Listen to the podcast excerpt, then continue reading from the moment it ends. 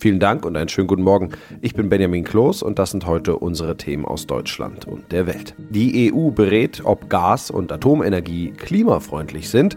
Mehr zur Bluttat in den USA und die Fußball-EM der Frauen beginnt heute.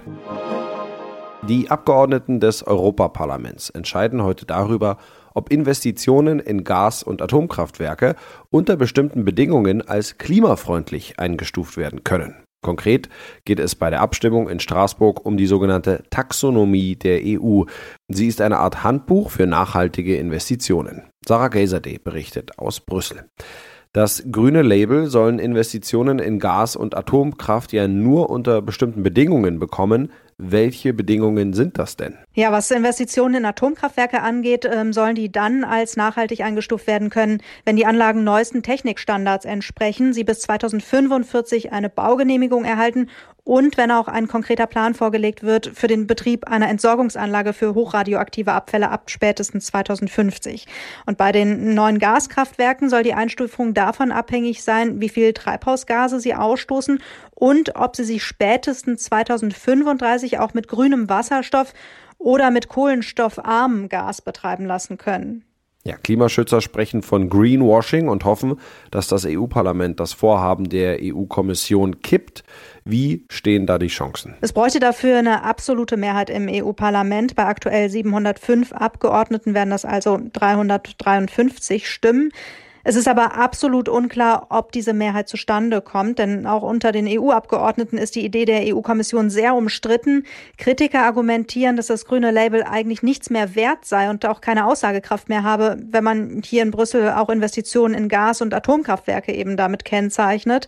Befürworter sagen wiederum, Gas- und Atomkraft seien als Übergangstechnologien auf dem Weg zur Klimaneutralität unbedingt nötig. Welche Auswirkungen hätte das denn, wenn Gas- und Kernenergie von der EU als grün eingestuft werden.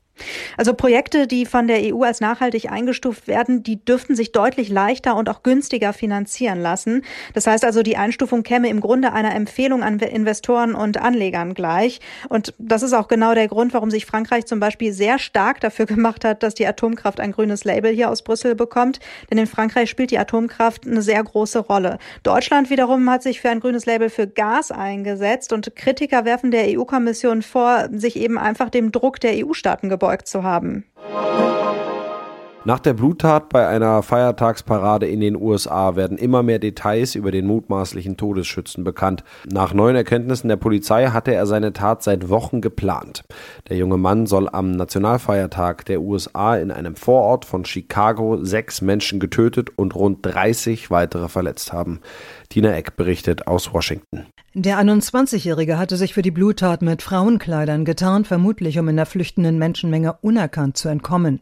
Über eine Feuerleiter war er auf das Dach eines Kosmetikladens geklettert und hatte von dort mindestens 70 Schüsse auf den Feiertagsumzug gefeuert. Die Waffen hatte er legal in seinem Heimatstaat Illinois erworben, er lebte auch in der Nachbarschaft. Ein Motiv liegt im Dunkeln. Verwandte und ehemalige Lehrer beschrieben ihn als Einzelgänger. Hier in der US-Hauptstadt ordnete Präsident Biden an, die Flaggen in den USA auf Halbmast zu setzen. Der Ball rollte wieder. In England beginnt heute die Fußball-Europameisterschaft der Frauen. Mit dabei ist natürlich auch die deutsche Nationalmannschaft. Zum Auftakt spielen heute Abend aber erstmal Gastgeber England und Österreich in Manchester vor rund 74.000 Fans gegeneinander. Philipp Detlefs berichtet aus London. Der Zuschauerrekord ist schon geknackt vor dem Eröffnungsspiel zwischen England und Österreich. Heute Abend sind 500.000 Tickets für das Turnier verkauft worden. Was bedeutet diese Zahl für den Frauenfußball? Also erstmal ist das ein riesiger Erfolg, denn im Gegensatz zu den Männern fristet der Fußball der Frauen eben immer noch ein Schattendasein, auch wenn er heute natürlich sehr viel besser dasteht als noch vor 20 Jahren.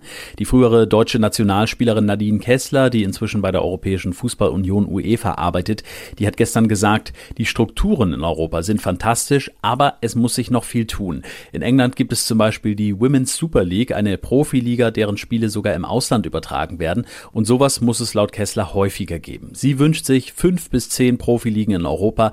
Dann, sagt sie, würde sich wirklich was ändern. Ja, vorab wurde ja auch darüber diskutiert, dass die Preisgelder bei den Frauen deutlich geringer sind als bei den Männern. Ist das nicht unfair? Ja und nein. Ja, natürlich ist das im direkten Vergleich zu wenig und nein, weil es sich ja auch danach richtet, welche Einnahmen so ein Turnier generiert. Und da kann die EM der Frauen eben leider noch nicht mit der EM der Männer mithalten. Auch das hat Nadine Kessler gestern nochmal betont. Diese EM ist fünfmal so teuer wie die letzte.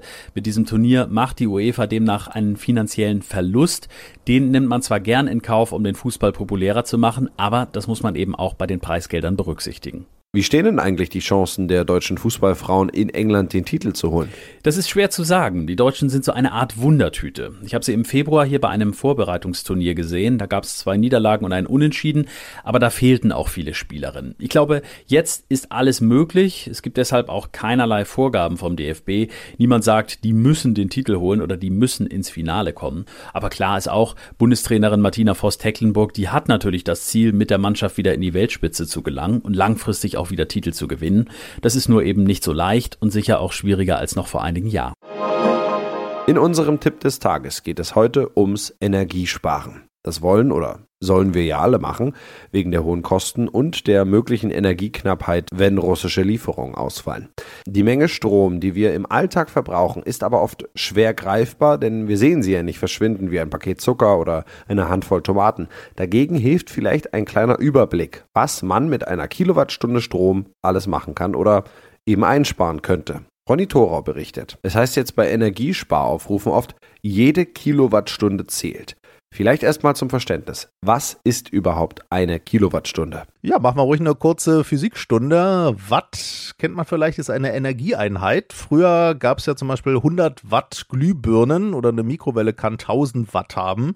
Und wenn man ein 1000 Watt Gerät eine Stunde lang laufen lässt, dann hat man ein Kilowatt Energie verbraucht. In Deutschland zahlt man für so eine Kilowattstunde gerade so Pi mal Daumen je nach Bundesland und Versorger um die 35, eher schon 40 Cent. Mhm. Und wie viele solche Kilowattstunden verbrauchen wir so im Durchschnitt?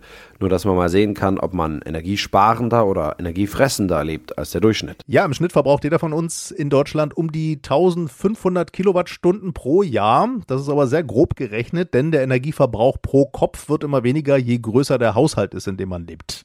Eine vierköpfige Familie zum Beispiel nutzt ja den Kühlschrank gemeinsam. Dann verteilt sich das. Single-Haushalte verbrauchen deshalb mehr Strom pro Kopf. Rund 2000 Kilowattstunden Kilowattstunden pro Jahr. In Zwei-Personen-Haushalten verbraucht man dann rund 1500 Kilowattstunden eben und in Vier-Personen-Haushalten sind es nur noch rund 1000 Kilowattstunden pro Kopf. Gut, und was kann ich nun mit einer Kilowattstunde machen oder eben einsparen. Ja, fangen wir mal mit Sachen an, die man eher schlecht weglassen kann. Mit einer Kilowattstunde kann man zum Beispiel ein Essen für vier Personen kochen mit einem Elektroherd. Ein Spartipp dabei zum Beispiel immer den Deckel auf die Töpfe und am besten aus Glas. Dann muss man nicht immer reingucken und dadurch Energie verpuffen lassen.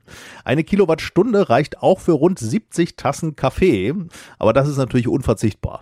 Also meine Meinung jetzt. Hm, und was sind eher so Sachen, die eine Kilowattstunde verbrauchen, die man aber eigentlich einsparen könnte. Ja, ich sag mal so, also sich mit einem 1000 Watt Föhn eine Stunde zu frisieren, ist vielleicht nicht unbedingt nötig. Da sollte der Trend vielleicht zum natürlich Trocknen gehen. Fünf Stunden Playstation spielen verbrauchen auch eine Kilowattstunde. Mit der gleichen Energie könnte man sich auch 2000 Stunden rasieren. Also unrasierte Männer zum Beispiel sollten das Datteln vielleicht aus Energiespargründen ab und zu mal aufschieben.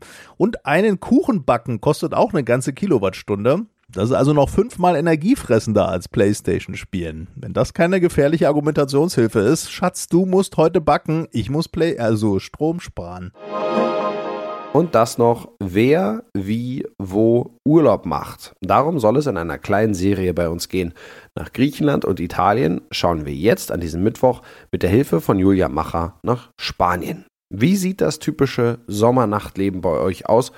Und an welchen Hotspots geht es denn am heißesten her? Je später der Abend, desto schöner die Gäste. Das gilt in Spanien ganz besonders. Gegessen wird im Sommer irgendwann zwischen neun und zehn, wenn es abkühlt. Und erst danach geht's um die Häuser zum Quatschen auf den zentralen Platz oder in die Clubs. Das späte und üppige Essen ist übrigens auch ein Grund dafür, warum man in Spanien trotz hohem Alkoholkonsum relativ wenige Betrunkene durch die Straßenbanken sieht. Und wer wirklich wilde Partys will, der fährt nicht zum Ballermann, sondern raus aufs Land. Bei den Dorffesten im Juli und August tanzen alle bis spät in die Nacht, vom Schulkind bis zur Urgroßmutter. Ja, wie sehr spielt das Thema Corona diesen Sommer noch eine Rolle oder im Gegenteil, dieses Bedürfnis, jetzt ganz viel nachzuholen? Bis auf die Maskenpflicht im öffentlichen Nahverkehr und Taxi ist von Corona in Spanien eigentlich nichts mehr zu spüren. Bars, Restaurants und Clubs sind voll und auf den Festivals herrscht Gedränge wie eh und je, zum Teil sogar noch mehr als vor der Pandemie. Alle wollen raus, feiern und nachholen, was sie in den letzten zwei Jahren verpasst haben. Nach der Impfung fragt niemand und bisher fährt man damit relativ glimpflich, auch weil eben viel draußen im Freien gefeiert wird. Wie flirtet man bei euch in Spanien im Nachtleben und welche Anmachsprüche oder Maschen sind besonders typisch? Blickkontakt, ein paar nette Worte, ein Drink an der Bar, das ist in Spanien so die übliche Anmachmasche. Allerdings ist nicht jedes Kompliment ein Flirtversuch. Als guapo, guapa, als hübscher, hübsche wird man auch schon mal von der Kassiererin im Supermarkt bezeichnet. Und Vorsicht Männer vor allzu offensivem Auftreten, einer Frau nachts auf der Straße einfach heimlich hinterherzugehen oder sie im Alkoholrausch sogar anzugrapschen, das kann zu einer Anzeige wegen sexueller Belästigung führen. So sieht es das kürzlich verabschiedete Gesetz zur sexuellen Freiheit vor. Vielen Dank, das war's von mir. Ich bin Benjamin Kloß und wünsche Ihnen noch einen schönen Tag.